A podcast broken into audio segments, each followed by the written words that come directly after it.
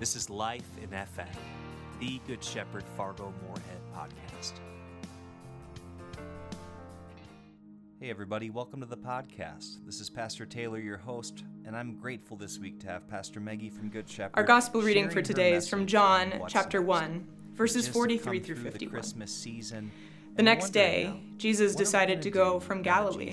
And he found Philip and said to him, Follow me. journeying with you Now, Philip was from. Bethsaida, the city of Andrew and Peter. So Philip went and found Nathanael and said to him, We have found him about whom Moses in the law and also the prophets wrote. It's Jesus, son of Joseph from Nazareth. Nathanael said to him, Can anything good come out of Nazareth? And Philip said to him, Come and see. Now, when Jesus saw Nathanael coming towards him, Jesus said of him, Here is truly an Israelite in whom there is no deceit. And Nathanael asked him, well, Where did you get to know me? And Jesus answered, I saw you under the fig tree before Philip called you. Nathanael replied, Rabbi, you are the Son of God, you are the King of Israel. And Jesus answered, Do you believe just because I told you I saw you under the fig tree? Oh, you will see greater things than these. And Jesus said to him, Very truly, I tell you, you will see the heavens opened and the angels of God ascending and descending upon the Son of Man. Here ends the reading. Well, grace and peace to you from God, our Creator, the Spirit, our Sustainer, and our Lord and Savior, Jesus Christ. To God be glory now and forever. Amen. There are some things you just have to come and see to appreciate. This is why businesses offer free samples, dealerships offer test drives, and TV ads say, come in and see it for yourself. When parents bring home a new baby, there are many come and see moments. Come and see him smile, come and see her laugh. Come and see him wiggle his toes, come and see her eat. Come and see him take his first steps. Uh, come and see her fall asleep while eating spaghetti in her high chair. We always ask people to come and see things that are unusual or something strange, something wonderful, something shocking. Come and see, come and see, come and see. Of course, these are also the words we hear in our text. Jesus asks Philip to follow him, and Philip turns to his friend to say, Wow, you must come and see. So here's the question I'm asking today What is it that we see when we follow Jesus? Now, I assume you're listening today because at some point you heard that same invitation, whether it was a parent or grandparent demanding you come and see Jesus at church or else, or whether you were invited by a friend or read something somewhere or found something online. You're here because someone or something encouraged you to come and see, to learn about Jesus. And I hope you've stayed because you believe Jesus offers hope and salvation for the world. But what is it exactly that we see when we follow Jesus? Uh, in our story, Jesus has this fantastic line. Um, when Nathanael first encounters Jesus, he's seemingly overwhelmed. Wow, you must be the Son of God. And Jesus replies, Really? Oh, that was nothing.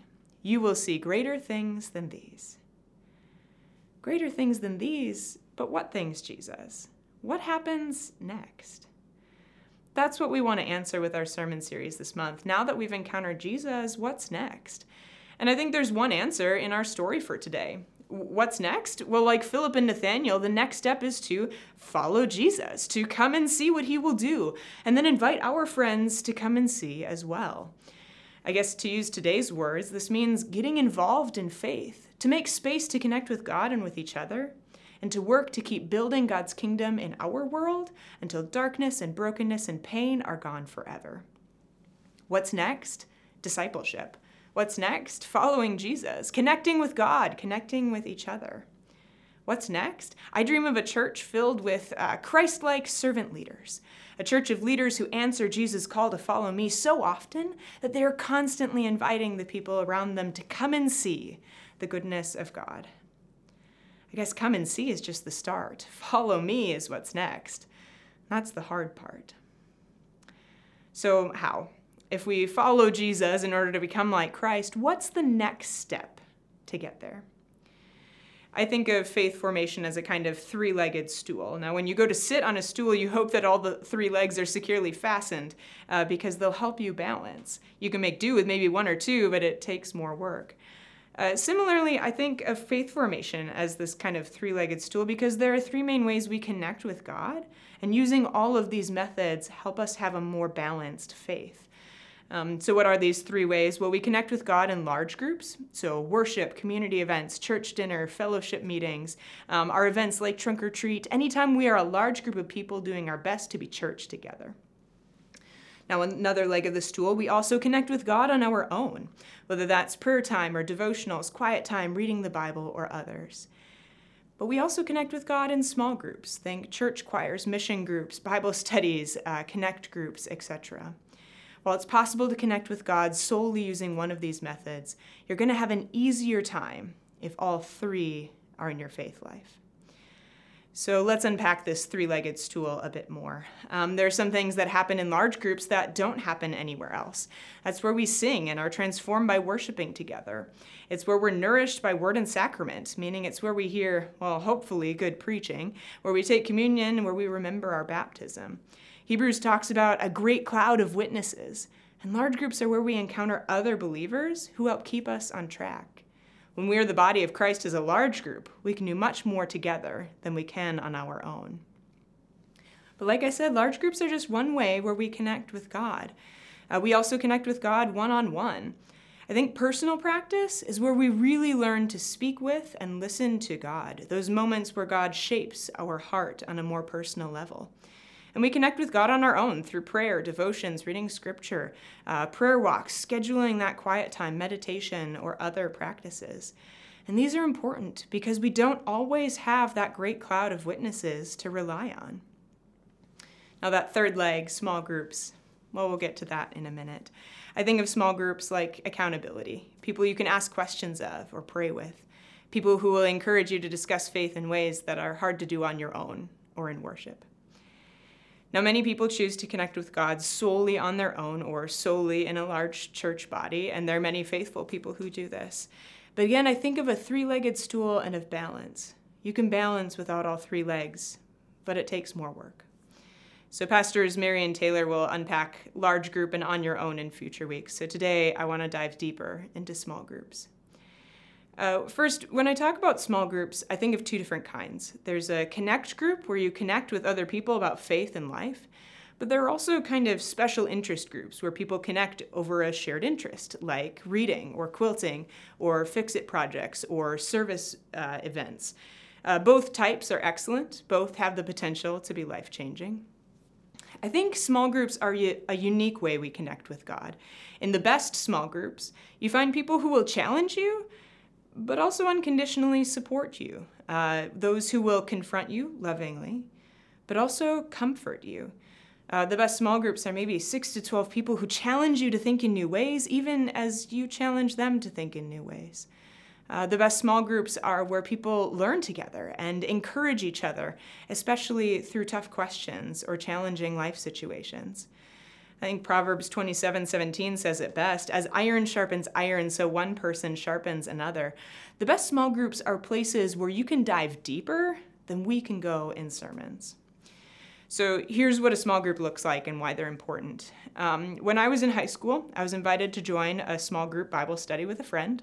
Um, at the time, I was nearing graduation and was about to take those steps into adulthood, but was still processing life and friendships and other high school things.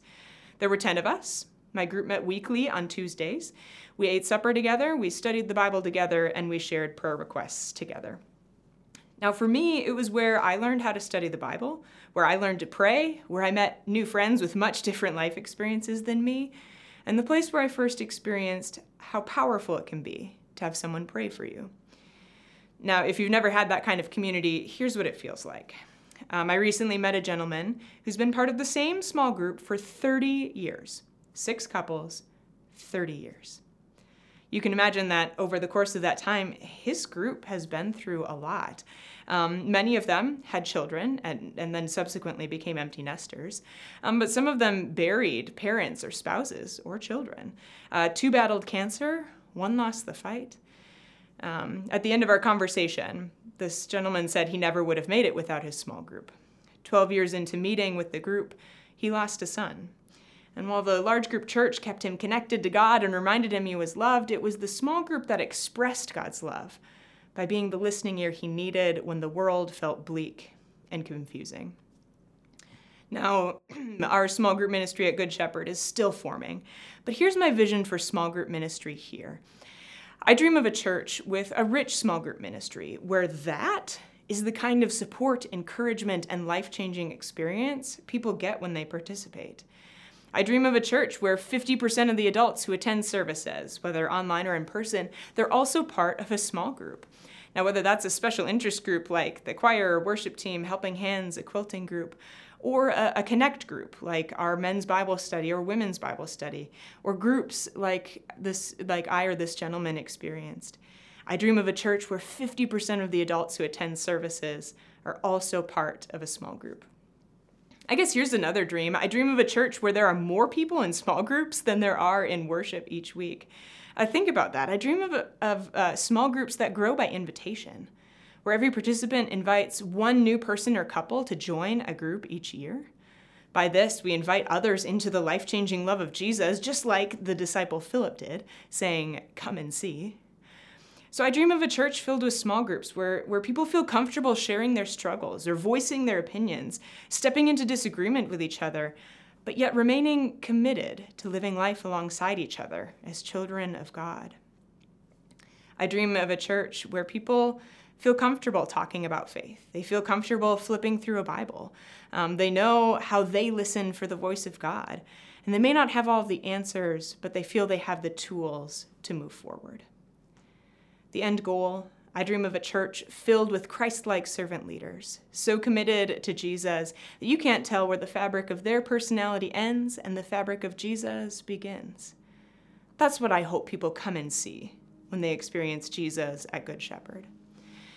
So I think back on Jesus' statement, You will see greater things than these. And I think when we connect with God, sometimes we want the powerful experience angels ascending or descending, the life changing mission trip, the incredible worship experience, or the next revolutionary personal practice. But they don't happen all the time. And I think it's because that's not the point. We can become disciples overnight simply by answering the call to come and see.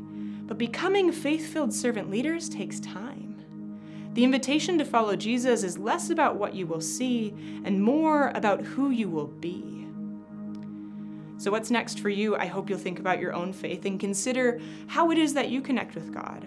And does your faith lean heavily on one or two of the stool legs we talked about? How can you better balance faith and get connected in one of those other ways? What's next for Good Shepherd? I dream of a church filled with servant leaders who maybe don't follow Jesus perfectly every day, but have rich lives of faith, supported by a large group body, a, a small group, and have a number of personal practices um, that help their faith. I dream of a church filled with servant leaders like you, those who answer Jesus' call to follow me, so that they invite the people around them to come and see the goodness of God. And all God's people said, Amen. Make sure you subscribe to this podcast, check back weekly for new content and if you'd like to support this important ministry of Good Shepherd, you can go to our website, knowthegoodshepherd.org/giving for a one-time or recurring gift, or you can text a dollar amount to the number 84321.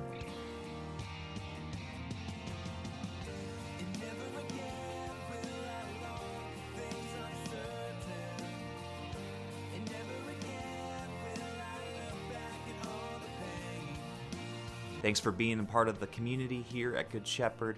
This is Life in FM.